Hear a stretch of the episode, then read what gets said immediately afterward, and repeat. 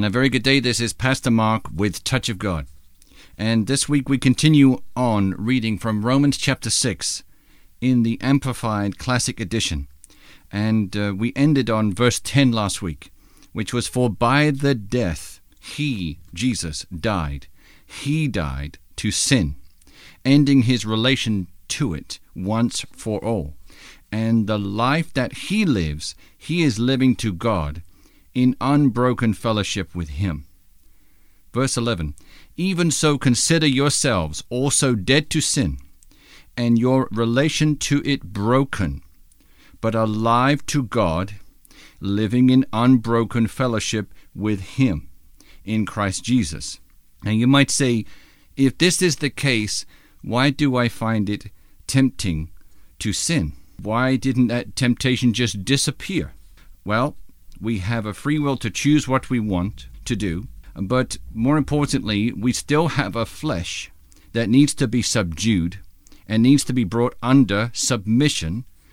And so we have a choice and we have the willpower to say no to things that are not good for us to look at or to smoke, to eat with gluttony, to drink alcohol, and all these different things we must focus on saying no to things and turn away from those things. But we can do that with the grace of God and the power of God, the Holy Spirit, encouraging us and convicting us to continue to live holy as He is holy.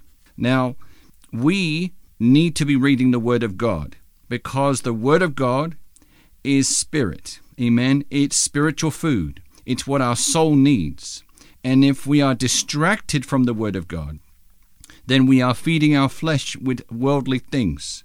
But if we are reading the Word of God, then we are consuming spiritual things, and that will subdue the flesh in the name of Jesus, and it will help you respond to temptations in the right way. Now, verse 12 says, Let not sin, therefore, rule as king in your mortal, short lived, perishable bodies to make you yield to its cravings and be subject to its lusts and evil passions. Now, I want to highlight here where it says to make you yield. So, do not let sin rule as king in your mortal bodies. So, you therefore have the ability to not let sin rule in your mortal body. So, if we are today thinking that it's all the devil's fault, the devil is forcing us into sin, that is not quite accurate. The devil will lead us to look at a temptation. He will try to tempt us, but we have a decision to make at the moment we are tempted. We are not yet in sin until we take action on the temptation. So the devil cannot force you to smoke or to look at something you shouldn't be looking at on the phone or the computer. He cannot force you to lust with your eyes. He can put a person in front of you that you are attracted to, but it is your decision whether you take that thought captive in obedience to Christ or if you allow your thought to want to indulge in that image or that substance or that thing that is an addiction or could become an addiction for you. We have full control over this. Amen. We have full control, especially now that we are born again with a brand new spirit. But this is why it's important for us to be transformed. Romans chapter 12, verse 2 be transformed by the renewing of our mind. We are no longer to be conformed to this world. Amen? But we must be transformed. Transformed away from these worldly things and being seduced by temptations and be led by the Holy Spirit under the grace of God and the power of God to focus on Jesus and not the world. Focus on His Word and not novels and news articles and pictures that we shouldn't be looking at. Amen? So the Lord has given us everything we need in Christ who is within us to go beyond temptations and not be in bondage by temptations but we will look at the temptation, but we will look on.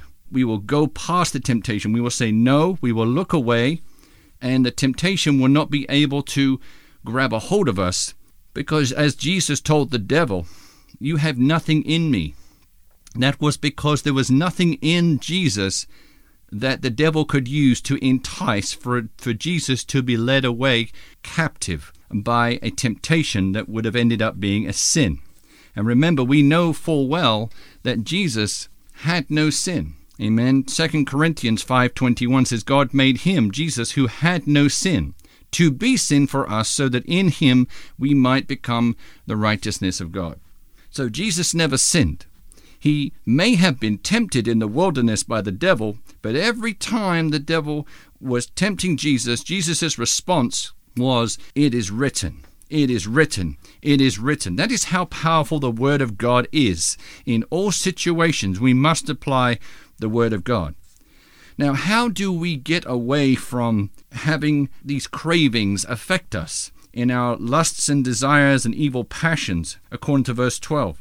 It says, verse 13, do not continue offering or yielding your bodily members and faculties to sin as instruments, tools of wickedness, but offer and yield yourselves to God as though you have been raised from the dead to perpetual life, and your bodily members and faculties to God, presenting them as implements of righteousness. Verse 14 For sin shall not any longer exert dominion over you since now you are not under law as slaves, but under grace as subjects of God's favor and mercy. Now you see here that sin does not have any dominion over you. Since you have been born again, remember that God translated you, transferred you, in the book of Colossians, it says this, out of the powers of darkness and moved you into the kingdom of his beloved Son Jesus. So you're no longer under the dominion of darkness, of sin and sickness and disease. Now you're in the kingdom of the Lord Jesus. But now you may be positioned there, but is your thinking there? Or is your thinking still worldly and still believing that you're going to get sick, that you have no power against sin, that sin has got the better of you, that you cannot do a single thing except keep on sinning every day and keep on confessing your sins, and it's a vicious cycle that you want to break out of forever. And you need to get out of this problem. You and I need to stay away from sin. And if we do sin by accident, if we slip, we must get up and confess our sins to the Lord immediately. Do not prolong that. 1 John chapter 1 verse 9 says that if we confess our sins, then the Lord is faithful to forgive us our sins and to cleanse us of all unrighteousness. So, what happens about this sin, about this temptations? Let's look a little more now if we shift from Romans chapter 6 and we put a bookmark in there, and we will come back to Romans chapter 6 next week. Let's look at James chapter 1, verse 12. James chapter 1 verse 12 in the Amplified Classic Edition. It says, Blessed, happy to be envied, is the man who is patient under trial and stands up under temptation. For when he has stood the test and been approved, he will receive the victor's crown of life which God has promised to those who love him. Now let's pause right there. When you read that for the first time and you do not read the next verse 13, you may be under the impression that because it's a test, you may think that that was God testing you. Therefore, you may think that God was tempting you, but that is not the case. God does not tempt you. And why do we know that? In verse 13, the word of God in James chapter 1, it says, Let no one say when he is tempted, I am tempted from God. For God is incapable of being tempted by what is evil, and he himself tempts no one. So God cannot be tempted, and God tempts no one. So that means that we are tempted by evil. We are tempted by the powers of darkness. Amen. Now let's have a closer look to see exactly what happens and who makes the decision to go to the temptation and then go to the sin. Verse 14 But every person is tempted when he is drawn away, enticed, and baited by his own evil desire, lust, and passions. But every person is tempted when he is drawn away enticed and baited by his own evil desire, lust, and passions. You can look at a fish and you can look at a person going fishing. A person going fishing has a fishing rod and there's a bait on the end of the line and there's a hook right where the bait is. Now, no one has ever seen anyone in the water pushing a fish towards the bait and the hook. The fish is swimming towards the bait and the hook on its own decision, on its own free will. It's not being controlled, it's being baited, it's being tempted. The fish can sense the bait in the water and it wants to go and eat the bait, but it's not seeing the hook. And when it goes and eats of the bait, then it is hooked. So, this is what happens with us. Amen. We are tempted by something and we go and decide, uh, hopefully we, we say no to it, but if on the event we say yes to the temptation, we go and eat of that temptation and then we realize we got hooked by the devil. But the devil never forced us to go eat the bait. We have the free will and the ability to say no to sin, whatever it is. The temptation sometimes is so extreme in our thinking that there is no way we can really have the power to say no, but that is not true. You do have the power to say no. It just takes a lot of discipline to say no. It's a lot easier when you read the Word of God and you spend time with the Lord every day and you focus on the things of the Spirit and not of the flesh. So therefore, the flesh dies. If you are not feeding the flesh, it is not growing, it is not getting into a situation where your flesh is dominating your life. The Spirit needs to dominate your life.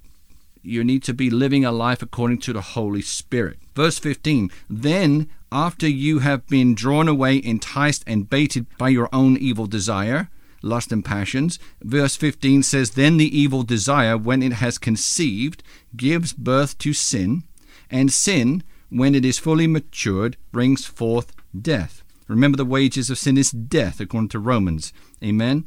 So, there is a process and there is a birth of sin, but remember, it all starts as a temptation and a desire, and when we agree to the temptation, we want to take part in what the temptation is offering. That's when trouble begins. But the Bible also says in Corinthians that Jesus gives us a way of escape. He makes a way of escape. And that way of escape is us saying no at any part or time during this situation, whether it's when you are tempted or when you have already sinned. You have the ability to say, No, Lord, help me. Help me out of this. I repent of this sin.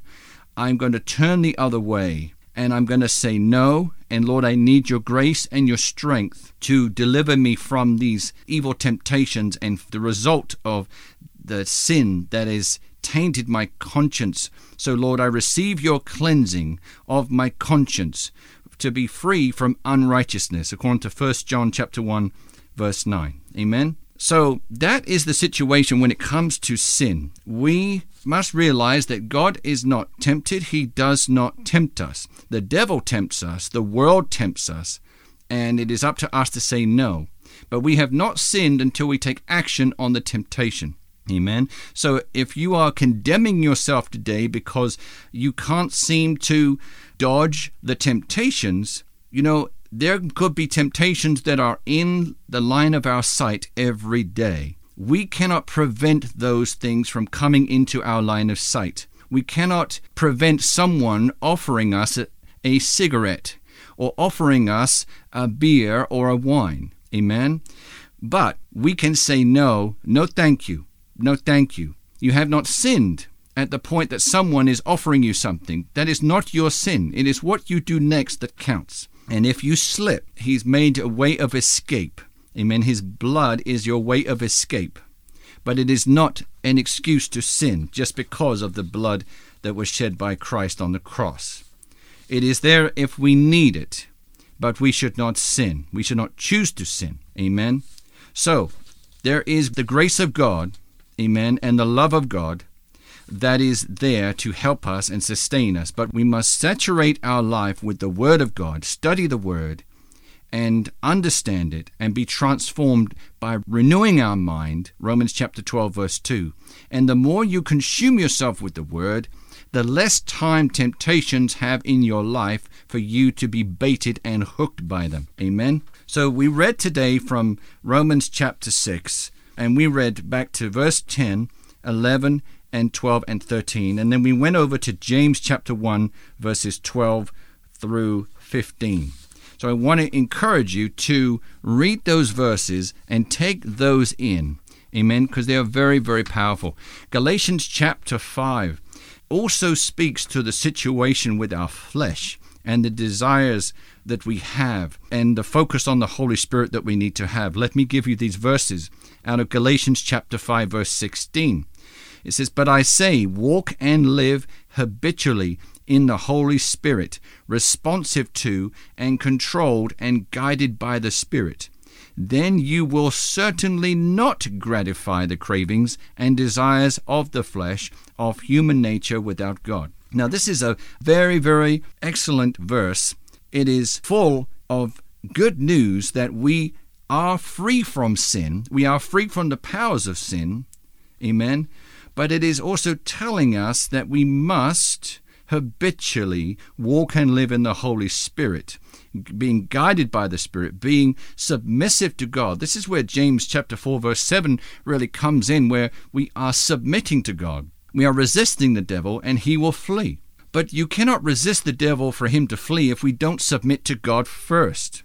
So submitting to God is seeking Him with all of your heart. To make Him Lord every day of your life, every hour of every day. Keep Him as Lord, not just on Sundays, but all the way through the week. Amen.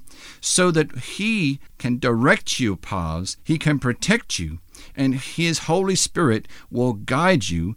And when you read the Word of God, the Word of God is active and alive, according to Hebrews chapter 4, verse 12, in your life and your spirit is getting fed, and your flesh is getting killed. It's getting subdued. Amen. We are supposed to die to our flesh. We're supposed to crucify our flesh.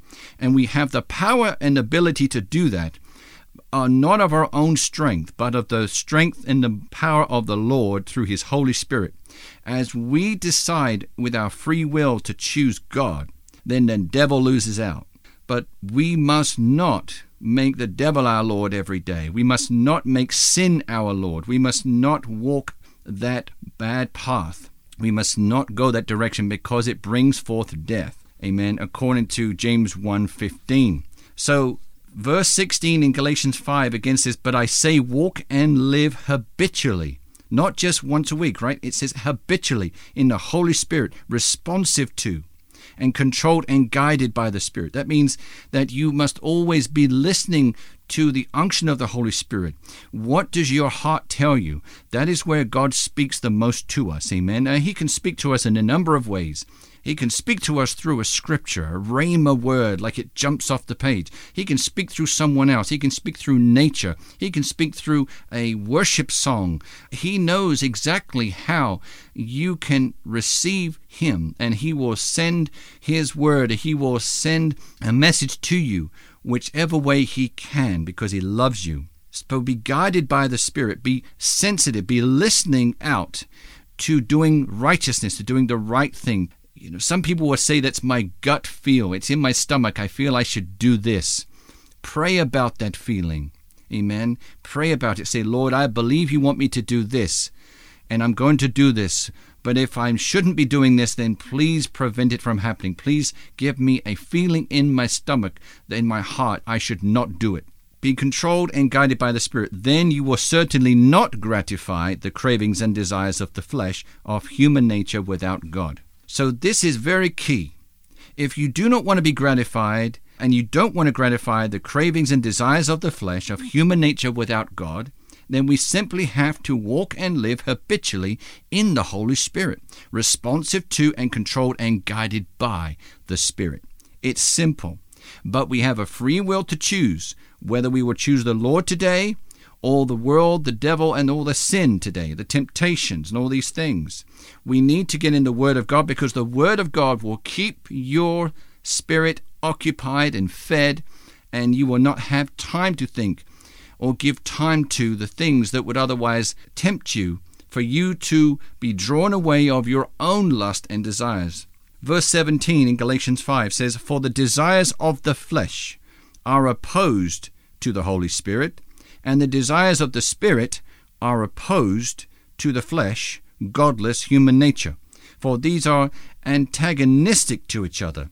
They are continually withstanding and in conflict with each other, so that you are not free, but are prevented from doing what you desire to do. Verse 18 But if you are guided, led by the Holy Spirit, you are not subject to the law. Verse 19 Now the doings, the practices of the flesh are clear, they're obvious. They are immorality, impurity, indecency, idolatry, sorcery, enmity, strife, jealousy, anger, ill temper, selfishness, divisions, dissensions, party spirit, factions, sects, S E C T S, with peculiar opinions and heresies, envy, drunkenness, carousing, and the like. I warn you beforehand, just as I did previously, that those who do such things shall not inherit the kingdom of God. And this is verse 21 where it says that. And this is a letter from Paul to the Galatians. Remember that. Verse 22 But the fruit of the Holy Spirit, the work which His presence within accomplishes, is love, joy, gladness, peace, patience, and even temper and forbearance, kindness, goodness, benevolence, faithfulness gentleness, meekness, humility, self control, self restraint, and continence. Against such things there is no law that can bring a charge. And those who belong to Christ Jesus, the Messiah, verse 24, have crucified the flesh, the godless human nature, with its passions and appetites and desires. If we live by the Holy Spirit, let us also walk by the Spirit. If by the Holy Spirit we have our life in God, let us go forward walking in line, our conduct controlled by the Spirit. Let us not become vainglorious and self conceited, competitive and challenging and provoking and irritating to one another, envying and being jealous of one another. Amen. So many great and awesome verses today, of course. The Word of God, so powerful, so amazing, and very freeing if we obey it, if we do the sayings and the commandments of the Holy Spirit inspired Word of God and His Scriptures. Amen. So that's Galatians chapter 5 that we read from at the end of the program, verses 16 to 26. And I implore you and encourage you to go back over these verses throughout this week and study them, meditate and ponder on them. Amen. That's all the time we have for today. It's been a blessing to talk to you and to teach here today. It is touchofgodradio.org. That's the website. And we're on Facebook and we're on YouTube under Touch of God Radio. And we would love to hear from you. Country code number one on your phone. Country code 1 407 705 3151. That's country code 1 407 705 3151. And also, if you'd like to email us instead, it is touchofgodradio at gmail.com. Touchofgodradio at gmail.com. And until next week, you have a blessed week. Amen.